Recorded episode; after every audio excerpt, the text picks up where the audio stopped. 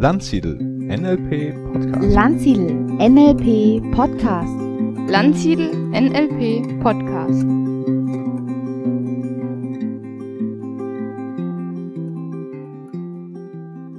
Herzlich willkommen, liebe Hörerinnen und Hörer, zum Landsiedel NLP Podcast. Die Diamond-Technik ist ein NLP-Format, das ursprünglich aus der Mathematik stammt und in der polykontexturalen Logik angewendet wurde. Stefan spricht in der Masterausbildung über die Vorzüge der Diamond-Technik, wobei es sich hier um die Diamond-Technik erster Ordnung handelt. Viel Spaß und Unterhaltung wünsche ich dir beim Zuhören. Eine ganz, ganz wertvolle Technik.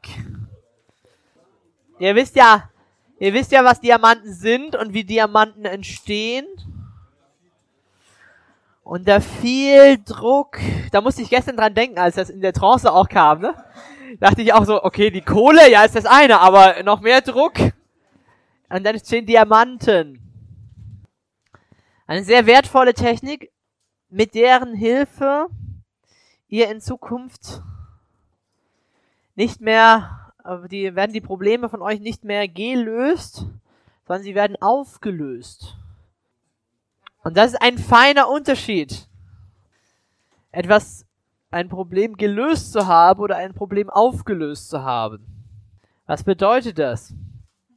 Oft ist das Problem dann gar nicht mehr das Problem, sondern man erkennt, dass man eigentlich ein ganz anderes Problem hat. Das heißt nicht, dass man es gelöst hat, aber das andere Problem ist dann zumindest soweit aufgelöst, dass es keine wichtige Rolle mehr spielt. Aber manchmal habt ihr es vielleicht schon erkannt, äh, ihr habt euch in ein Problem verrannt, ihr habt versucht es zu lösen und nach einiger Zeit habt ihr erkannt, Moment mal, das Problem ist gar nicht das Problem. Oder wenn es nur das wäre, was das Problem ist. Eigentlich ist das Problem woanders. Und das kommt nur dadurch, dass wir eben aus verschiedensten Perspektiven uns die Sache anschauen können. Insofern ist die Diamond-Technik eine erweiterte, neuartige Reframing-Technik, weil es geht wieder nun mal darum, aus verschiedenen Perspektiven sich etwas anzuschauen. Und die Diamond-Technik ist entstanden und entwickelt worden aus der polykontexturalen Logik heraus. Jawohl, meine Damen und Herren, wir werden uns heute mit polykontexturaler Logik beschäftigen. Und ich habe das kennengelernt, diese Methode, kurz nach ihrer Entstehung von einem Doktor, Dr. Rudolf Kehr, ein Logikdozent an der TU Berlin. Und äh, genauso war das Seminar dann auch aufgebaut. Wie ein Logikseminar. Also sprich, äh, ich habe erstmal nicht viel kapiert.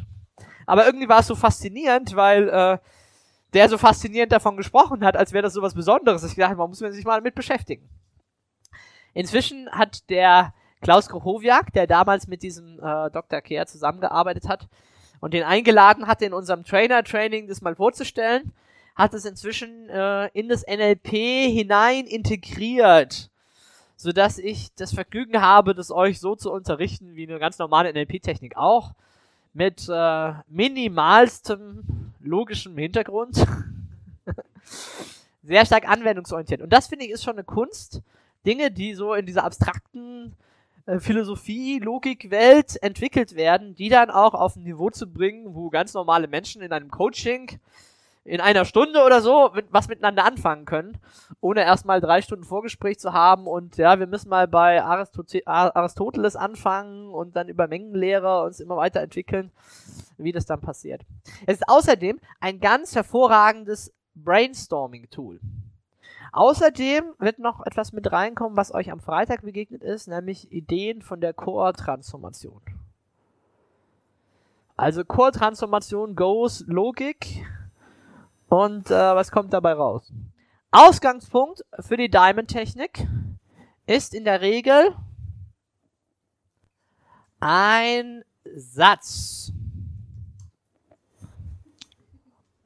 Ein Satz. Und dieser Satz kann alles Mögliche sein. Dieser Satz kann zum Beispiel sein, ich habe ein Problem, mein Problem ist X. Okay, dann kann ich die Diamond-Technik nutzen für eine Art Coaching oder therapeutische Intervention. Oftmals auch einfach als eine Art vertiefte, intensive Auftragsklärung. Also manchmal gehe ich in die Diamond-Technik rein und stelle und weiß dann, was ich zu machen habe. Ne? Wie ein Auftrags ausführliches Aus Auftragsgespräch. Dieser Satz kann aber auch sein, zum Beispiel ein, ein Ziel. Ich habe ein bestimmtes Ziel. Ich möchte das und das und das und das erreichen. Okay, dann ist das der Ausgangssatz. Also Problem, Ziel, Vision, was immer euch beschäftigt. Ausgangssituation kann das sein, je nachdem. Dann gibt es eine zweite Position. Das ist der Gegensatz dazu. Der Gegensatz. Der Gegensatz muss nicht zwangsläufig die Verneinung sein. Oft ist das sogar sinnvoll, nicht unbedingt einfach nur den Satz mit nicht äh, zu beenden. Ne? Also zum Beispiel zu sagen, ähm, Ausgangssituation, ich bin dick. Gegensatz, ich bin nicht dick. Okay. Äh, kann man machen, wird auf die Dauer ein bisschen langweilig. Ne? Könnt jetzt natürlich auch einfach das logische Gegenteil nehmen, könnt sagen, ich bin schlank. Ne? Der Gegensatz darf aber auch ein bisschen anders sein. Also, und da ist zum Beispiel schon ein Punkt in der Anwendung, dass ich eben nicht unbedingt rigide darauf bestehe, dass es jetzt ein rein mathematisches, logisches Gegenteil sein muss. Sondern wenn die Person mir jetzt sagt, hier, also im Ausgangssatz, ich bin, ich bin dick, und jetzt sagt, ähm, ich bin sportlich oder ich bin groß oder sowas, dann würde ich sagen, okay, wenn das für dich der Gegensatz ist, dann könnte man das schon tatsächlich nehmen und sagen, okay, das ist zwar jetzt nicht logisch, mathematisch, zwei, nicht zwei, oder so wäre ja so die mathematische Erklärung, aber das würde, würde auch gehen oder funktionieren. Ne? Ich meine, ist klar, je abstruser man jetzt plötzlich hier wird, ne, ich bin dafür Busfahrer, okay. Dann die Frage, hat das einen Bezug in dem Kontext. Ne? Wenn ich jetzt natürlich hier die wildesten Sachen mache, wird es auch wieder schwierig. Ne? Also ich bilde einen Satz und ich bilde einen Gegensatz. So, jetzt kommt ein ganz interessanter Punkt, nämlich jetzt gibt es eine weitere Position hier oben und das ist das sowohl als auch. SA sowohl als auch. Ich schreibe es vielleicht mal dazu für euch. Satz, Gegensatz, sowohl als auch. Das sowohl als auch ist sozusagen mathematisch gesehen die Schnittmenge von den beiden anderen. Also was hat dieser Satz, was auch in diesem Satz mit drin ist? Was ist die Gemeinsamkeit von diesen beiden Sätzen? Ne? Bleiben wir jetzt mal aber bei meinem Beispiel, ich bin zu dick und ähm, hier, ich bin schlank. Was ist die Gemeinsamkeit von ich bin dick und ich bin schlank? Genau. Ich bin zum Beispiel, das ist jetzt schon auf einem relativ hohen Chunk-Level, ne, also ziemlich weit oben angesetzt, ist aber korrekt. Also es entscheidet derjenige selber, sagen, was für ihn das ist. Ne. Habt ihr noch andere Ideen, wenn ihr mal ein bisschen weiter äh, runter geht vom Chunk-Level? Ich habe einen Körper, genau, ja. Und äh, der scheint gerade auch wichtig zu sein irgendwie, ne? Also mein Gewicht oder so ist mir gerade wichtig oder könnte so irgendwie was sein, ne? Oder es geht mir ums Gewicht. Oder Umfang. Umfang, ja. Ich bin ein Körper. Hä? Ich bin ein Körper. Das ist die Assoziation. Ja. Oder ich identifiziere mich mit einem Körper, genau. Irgendwie sowas in der Art. Ne? Es könnte auch sein, dass die, dass die, dass die Person sagt, also es kommt jetzt darauf an, wie wir das hier gefüllt haben. Ne? Wenn es jetzt einfach nur ein Satz ist, ist es nur ein Satz. Wenn ich jetzt aber, und das ist so einer der feinen Unterschiede, wenn ich jetzt aber die Person bitte, okay, dann spür dich und fühl dich mal hier hinein, in diese Aussage, ich bin zu dick. Okay, was kommt dir dann? Körperliches Unwohlsein, schlechte Ernährung, unattraktiv, schlechtes Selbstwertgefühl oder so, ne? Also was, was kommt der Person, wenn er sich damit identifiziert? Also ich habe hier die Position der Gemeinsamkeit zwischen diesen beiden Personen. Ich trainiere mein Gehirn, mein Verstand darauf zu finden, was haben die miteinander gemeinsam. So, und dann gibt es eine vierte Position. Und zwar ist die vierte Position das weder noch. Also was ist weder Satz noch Gegensatz? Hat damit gar nichts zu tun. Ich bin intelligent. Zum Beispiel. Oder so, ne? So. Und jetzt seht ihr auch hier, was jetzt hier entsteht, ist das, was dem Format seinen Namen gibt. ein Diamant. Ja? Die Diamantenform liegt jetzt hier auf dem Boden. Und diese vier Positionen bedeutet auch vier Sichtweisen auf ein Thema. Und daher kommt auch der Name polykontextural. Poly steht für viele, kontextural steht für Kontexte, also viele Kontexte.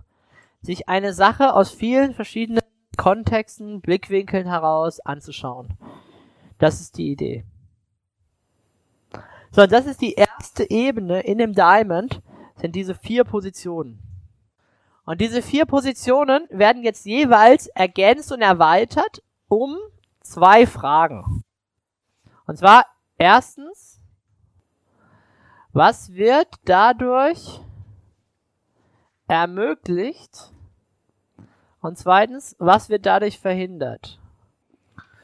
Das heißt, an jedem dieser Punkte mache ich sozusagen nochmal zwei neue Punkte auf, an denen ich mich frage, okay, was wird dadurch, dass ich jetzt so dick bin, was wird dadurch ermöglicht? Oder könnte die Person sagen, dass ich einfach so essen kann, wie ich will. Dass ich das Leben genieße, dass ich, ähm, ja, dass ich äh, da gar keine Rücksicht nehmen muss auf das. Ich, ich esse einfach, was ich möchte. Das ist Freiheit für mich. Freiheit und Genuss. Was wird dadurch verhindert? Hm. Attraktivität, Wohlfühlen. Ist jetzt ganz so äh, subjektiv individuell, ne? Das ist jetzt, was die Person halt nehmen. Das ist jetzt nur ein Beispiel. Ja? Für Schwangere gelten da sowieso andere Regeln. Das ist ja sowieso klar. Okay, diese. So wichtig ist jetzt, dass man hier tatsächlich, ähm, dass man hier in beiden Seiten Argumente findet, die einem, die man auch schätzt, die man eigentlich auch liebt und hätte, ne? Also nicht so äh, versteckte, versteckte äh, Vorteile oder Nachteile suchen, ne? So, und das mache ich mit, mit allen vier Positionen. Ne? Überall durch. So. Und wenn ich das habe, wenn ich dann einmal durch bin, durch alle vier, und dann vielleicht am Ende wieder äh, hier stehe und diese Aussage jetzt mache, ich bin zu dick, dann habe ich diese Aussage sehr, sehr stark beleuchtet von unterschiedlichsten Blickwinkeln, habe neue Erkenntnisse, neue Einsichten, was das für mich bedeutet, warum ich es weitermachen möchte oder auch nicht machen möchte oder irgendwas anders machen möchte oder wie auch immer. Ich habe das äh, sehr, sehr stark äh, beleuchtet. Oft ist es so, dass wenn man den Diamond macht, jetzt ja, es kann jetzt beim einfachen Diamond auch schon sein, aber später bei dem großen generell, dass man plötzlich dieses Schwarz-Weiß-Denken verliert. Dieses, das ist gut und das ist schlecht, sondern es wird sehr viel mehr eingeordnet. Ja, in dem Kontext ist es gut, in dem nicht so gut, in dem müsste ich es verfeinern, in dem müsste ich es irgendwie anders machen. Das ist der einfache Diamond mit zwei Ebenen. Erste Ebene sind die vier Punkte, zweite Ebene sind jeweils die Fragen, was wird ermöglicht, was wird verhindert. Und das ist es schon. Also hier dieser einfache Diamond. Ne? Das ist schon die, die erste Runde. Wir werden später diesen Diamond noch nach allen Richtungen erweitern und verändern. Und da geht dann so richtig die Post ab. Ne? Vielen Dank, Stefan, für die Einblicke in die Diamond-Technik.